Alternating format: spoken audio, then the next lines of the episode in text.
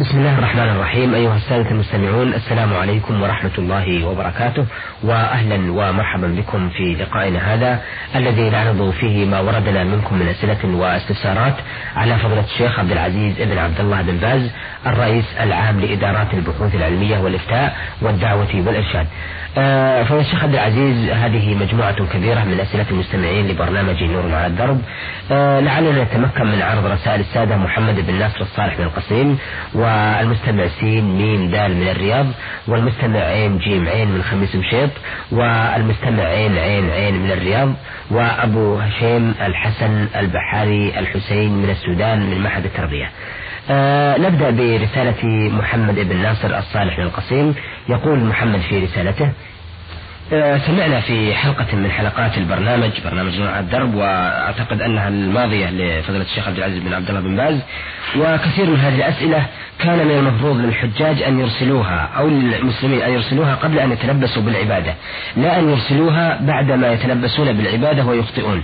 فما موقف آه، الإسلام من ذلك؟ وما رأي الشيخ؟ جزاه الله عنا خيرا. بسم الله الرحمن الرحيم. الحمد لله وصلى الله وسلم على رسول الله وعلى آله وأصحابه ومن اهتدى بهداه. أما بعد هذا هو الواجب. الواجب على المسلم يسأل قبل التلبس بالعبادة يسأل عن أمور دينه ويتفقه في دينه قبل أن يتلبس بها يسأل أمور الحج قبل أن يحرم يسأل أمور الصلاة قبل أن يشرع في الصلاة يسأل عن الصيام قبل الشرع في السنة ويسأل ذلك. يعني لا يغفل بل يبادر ويسارع إلى السؤال قبل الشرع في العبادات لكن لو قدر أنه فرط وتساهل ولم يسأل إلا بعد ذلك فلا حرج. المهم أنه يتعلم. مثل ما قال النبي صلى الله عليه وسلم من سلك طريقا يلتمس فيه علما سهل الله له به طريقا إلى الجنة.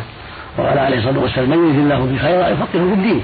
نعم. الواجب على أهل الاسلام يتعلموا ويتفقهوا قبل أن يقعوا في الخطا في عباداتهم في صلاتهم في صومهم في حجهم في جهادهم في جميع أمورهم.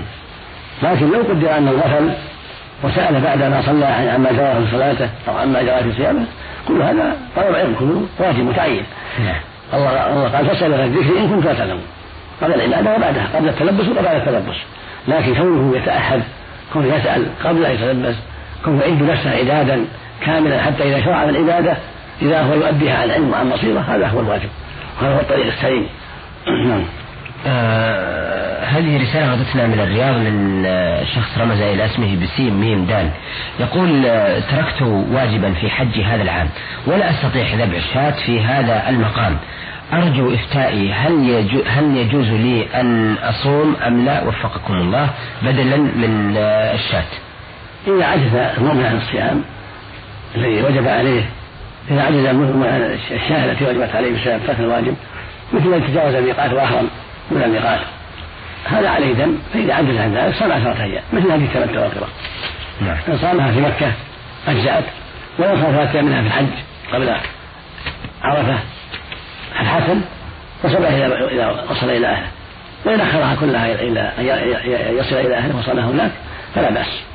وإن قدر على الهدي ثم بعث به إلى مكة قبل أن يصوم وذبح في مكة أجزأه والحمد لله. فهو على على ساعة من الأمر.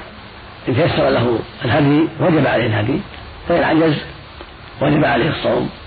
فإن لم يتيسر له الصوم لشدة حر مكة أو لمرض أو أشبه ذلك أخره إلى هناك ثم صام هناك. وإن تيسر أن يقدم ثلاثا في الحج قياسا على هذه التمتع والقرآن يصومها هنا هذا حسن وفي احتياط وسبع إذا رجع إلى أهله نعم. ولكن لو أنه وجد الهدي بعد ذلك قبل أن يصوم وجد الهدي تيسر له الهدي وبعثه إلى مكة أجزى عن الصوم والحمد لله. نعم. آه هذه رسالة وردتنا من خميس. ولا يشرط أن يبعث إلى مكة. يعني يوكل من يشتري في مكة نعم. يذبح. إذا وكل من يوكل ثقة يشتري في مكة ويذبح عنه. هذا هو المطلوب نعم. لكن إذا صام لا يقدم. لا إذا صام يجزي أجزأه الصوم. آه هذه رسالة وردتنا من خميس مشيط من المرسل عين جيم عين يقول فيها هو أنني حجيت في عام 99 و300 ألف هجرية. أول حجة ولا زالت أول حجة حتى الوقت الحاضر. وحدث عندي في الحج أنني قضيت جميع المناسك ولكن حدث أنني رميت يوم العيد الجمرة الكبرى. وفي اليوم الثاني رميت جمرة واحدة فقط وهو عن طريق النسيان مع عدم المعرفة الكاملة. وفي اليوم الثالث رحت مع جماعة ورميت الجمرات الثلاث ولكن نسيت أني رميت جمرة واحدة اليوم الثاني وما ذكرتها إلا بعد حين. آه يقول آه يعني بعد سنة أو سنتين ونصف تذكرت التي ما رميت. آه ويريد إفتاءه ما الذي عليه وما يجب عليه في هذا المقام؟ وفقكم الله. عليه أن يهدي هديا. من مكة. عليه ذبيحة. عن ترك الوالي الذي تركه في الحادي عشر يذبحها في مكة. يعني وكي ثقة. أو بنفسه يأتي. يذبحها في مكة. إما كان مال أو جزاء مثل هذه التمتع سواء مثل الضحية. يذبحها في مكة ويقسمها بين الفقراء. عما ترك من الرمي. آه هذا جبران. يجبر الحج. نعم. نعم. لكن لو حج ورماها مع لا ما أدري فات وقتها. نعم فات, فات وقتها. نعم. يقول المستمع عين عين عين من الرياض هل يجوز للحاج في العشر من ذي الحجة قص أي شعر في الجسم سواء ضح آه، سواء في أي شيء في الجسم؟ والأظافر وهو في الرياض وأراد الحج. لأننا سمعنا آه، برنامجكم يقول إن الإنسان إذا أراد يعمل ضحية فإنه يجوز قص شعره وإذا أراد أن يعمل ضحية له فإنه لا يجوز. فأرجو توضيح ذلك بالنسبة للحاج وفقكم الله. من أراد أن يضحي هذا يأخذ شيء. سواء ولا بحج من أراد أن يضحي فإنه لا يأخذ من شعره ولا من أظفاره لا من رأسه ولا من بقية بدنه. لا من نبته ولا من عانته ولا من شاربه ولا من رأسه حتى يضحي بعد دخول شهر الحجة. بعد دخول شهر الحجة يسميه العامة شهر الضحية. إذا دخل الشهر هل هلاله حرم على الذي يريد الضحية. من رجال أو نساء أخذ شيء من الشعر أو الظهر أو البشرة. من جميع البدن سواء كان شعر الرأس أو من الشارب أو من العانة الشعرة أو من الإبط.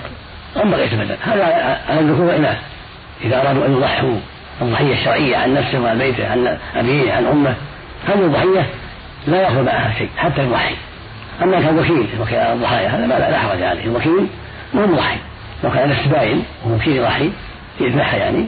هذا لا بأس يأخذ شعره ومن أظفاره لأنه مو مضحي مضحي على السباين أما إذا كان يضحي من ماله عن نفسه أو عن والديه أو عنه عن عن البيت جميعا وهو الأفضل. عنه عن البيت لا يخص. الوالدين وحدهم بل يريد نفسه معهم. عن فلان والديه عن فلان وأهل بيته عن فلان وزوجته فلانة عن فلان وأولاده. يجعلهم جميعا هذا هو السنة.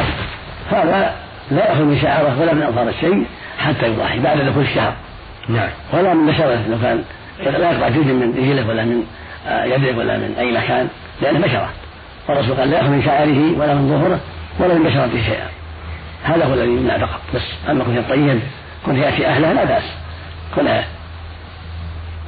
يتروش يفعل كل ما يفعل الحلال لا بأس. إلا هذا الشيء إلا هذه الأمور الثلاثة الشعر والظهر والبشرة لا يكون شيء حتى يضحي. نعم. لكن آه، فضيلة الشيخ عبد العزيز أليس الحاج مطالب أيضا بالتنظف وأخذ الشعر وتقليم الأظافر؟ إذا كان بالضحية لا بأس. إذا حل من إحرامه يأخذ ما شاء لكن ما عنده ضحية غير الهدي الهدي ضحية. نعم. أما إذا كان بيضحي مع الهدي فلا يأخذ. بعد دخول الشهر حتى يضحي. نعم. وهو جرد الهدي الذي عليه المتعة والقرآن. هذا الهدي لا يمنع مو مثل الضحية لا يمنع. آه، أيضا يقول المرسل من الرياض إذا تناوم الإنسان في منى ووجب عليه الماء للغسل إلا أنه لكثرة الحجاج يقل الماء فإذا فماذا يفعل بدل الماء؟ وكيف إذا أراد أن يصلي وهو عليه جنابة؟ وكيف يتطهر ويتمم الصلاة؟ إذا صح أن يتطهر بالتراب أرجو توضيح هذه المسألة لأن كثير من الناس يقعون في مثل هذا ولكم منا جزيل الشكر. إذا احتلم الإنسان في مزدلفة أو في أي مكان فيه الناس مع الناس يلتمس الماء. يحترم يعني, يعني رأى ماء رأى ملك نعم. في النوم هذا الاحتلام. يعني رأى أنه جامع المرأة أو قام واستيقظ رأى المني خرج من ذكره على فخذيه في سراويله فهذا يلزمه الغسل غسل جنابة. فعليه يلتمس الماء يطلب الماء ولو بالشراء في أي مكان يستطيعه في أطراف منى في أي جهة أو يجد محل يغتسل فيه. من شيء يلزمه ذلك. فإذا لم يتيسر لا بالثمن ولا بالتبرع ما وجد مكان للغسل فإنه يتيمم بالتراب ويصلي. يضرب بيده التراب يمسح بهما وجهه وكفيه بنية الجنابة ونية الحدث الأصغر. يعني يعني يعني ينوي بالتيمم جميع الحدثين الحدث الأصغر الذي يوجب الوضوء والحدث الأكبر الذي يوجب غسل الجنابة. ينويهما جميعا وأنه يتيمم حتى يصلي فيكفيه ذلك ويصلي وصلاته صحيحة والحمد لله فاتقوا الله ما استطعتم. والله فلم تجدوا ماء فتيمموا طيبا تسهروا وجوهكم وايديكم منه. فلكن عليه يجتهد؟ لا يتساهل يجتهد ويسأل. إذا وجد ماء ولو بالشراء يأخذ الماء في الصدر ونحوه يبتعد عن الناس بعض الشيء أو يلتمس خيمة كان هناك خيمة أو شيء في أحد أو في محل بعيد في عن أنظار الناس ويغتسل. نعم, نعم. لكن إذا تعذر مثلا. لا تعذر يتيمم. يتيمم. نعم. آه هذه رسالة وردتنا من السودان من أبو هشيم آه الحسن البحاري الحسين طالب بمعهد التربية. يقول في رسالته ما هو حكم إطلاق كلمة سيدنا للنبي محمد صلى الله عليه وسلم؟ وللأولياء والصالحين وحكم التسمية باسم الجلالة على البشر مثل الصبر وال- والعزيز وغيرها. مثل البصير أو والعزيز وغيرها أفيدونا أفادكم الله. إطلاق له سيدنا على النبي صلى الله عليه وسلم حق لأن سيد ولد آدم عليه الصلاة والسلام. وقد ثبت عنه صلى الله عليه وسلم أنه قال أنا سيد ولد آدم ولا فخر. هو سيد العباد سيد المسلمين. فإذا قال الرجل حقه سيدنا محمد اللهم صل على سيدنا محمد فلا بأس بهذا. فهو سيد ولد آدم عليه الصلاة والسلام وسيد الخلق. وإنما كره ذلك على الناس في حياته لئلا يغلو خاف خوف عليه الغلو. لما قال أنت سيدنا قال أسيد الله تبارك وتعالى سدا للذريعة. خاف عليه من يغلو فيه عليه الصلاة والسلام. والآن قد توفي عليه الصلاة والسلام وأخبرنا أن سيد ولد آدم فلا بأس أن نقول سيدنا عليه الصلاة والسلام. وهو خيرنا وسيدنا وإمامنا وهو خليل الرحمن عليه الصلاة والسلام. أما بقية الناس فالأولى ألا يقال سيدنا ولا يخاطب بهذا. لكن إذا قيل فلان سيدهم فلان يعني رئيسهم سيدهم فلان يعني أميرهم شيخ قبيلتهم لا بأس. مثل ما قال النبي صلى الله عليه وسلم لابن حسن ابني هذا سيد وقال من سيد بني فلان؟ من سيد بني فلان؟ قال الصحابة لما جاء سالم معاذ يحكم في بني قريظة قوموا إلى سيدكم. هذا لا بأس به. لكن كونه يواجه يا سيدنا. هذا ترك هؤلاء لأن الرسول قال أسيد الله تبارك وتعالى. ولأن هذا قد يفضي إلى التكبر إذا قيل لها كلام قد يفضي إلى التكبر والغلو فيه. أن يقول لا تقولوا سيدنا. يعني ينصحهم يقول لهم لا تقول يا سيدنا. قل يا أخانا يا أبا فلان يكفي. أما إذا إذا قيل على سبيل الإضافة من سيد بني فلان؟ هذا فلان سيد لأن من بيت النبوة أو لأنه فقيه أو عالم أو شريف في نفسه في أخلاقه وأعماله أو جواد كريم لا بأس. لكن إذا خيف من إطلاق سيد خيف على أن يتكبر أو يتعرف في نفسه أو يترك ذلك. ولا يقال هذا للكافر ولا للمنافق ولا للعاصي لا ينبغي أن يقال سيد. ويقال هذا للشيخ الكبير الفقيه العالم الرئيس. المعروف بالإصلاح والخير المعروف بالعلم والفضل والجمود. يعني إذا قيل له سيد لا بأس. أما يخاطب يا سيدنا ترك هذا أولى نعم. آه لكن يجوز أن يقال يا سيد قومه إذا كان آه. لا يقال سيد قومه لا يا سيد قومه أو يا سيد بني فلان نعم. يا سيد بني تميم. يا ولو كان مثلا يا بني تميم. لا لا رئيسهم. لا بأس بالنسبة للمنافق إذا كان رئيسهم لا بأس. نعم يقول يا سيد يا سيد فلان أو يا سيد بني فلان كان رئيسهم لا بأس.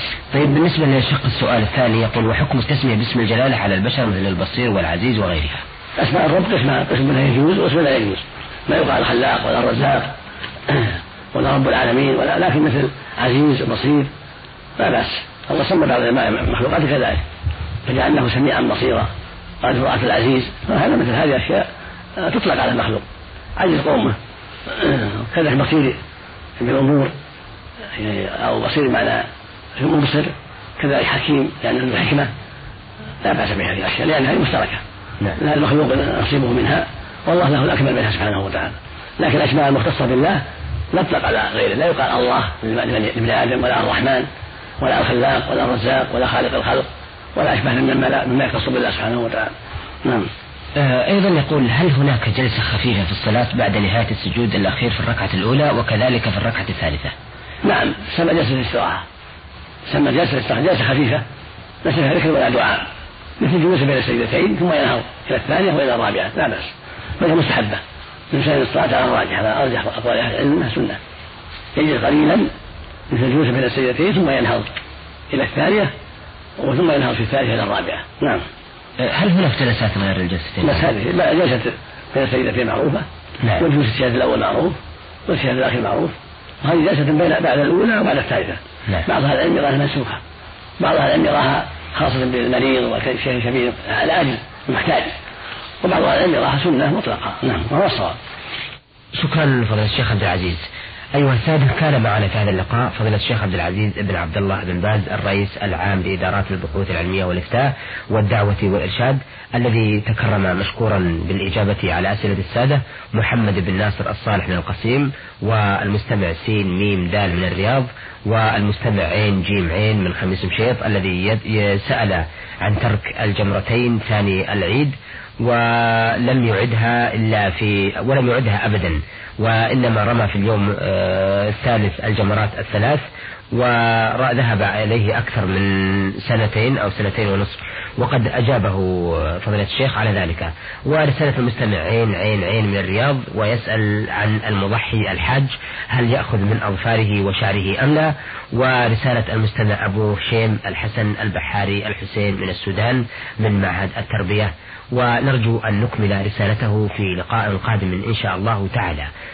آه شكرا لفضيلة الشيخ عبد العزيز وشكرا لكم أيها السادة وإلى أن نلتقي بحضراتكم. نستودعكم الله والسلام عليكم ورحمة الله وبركاته.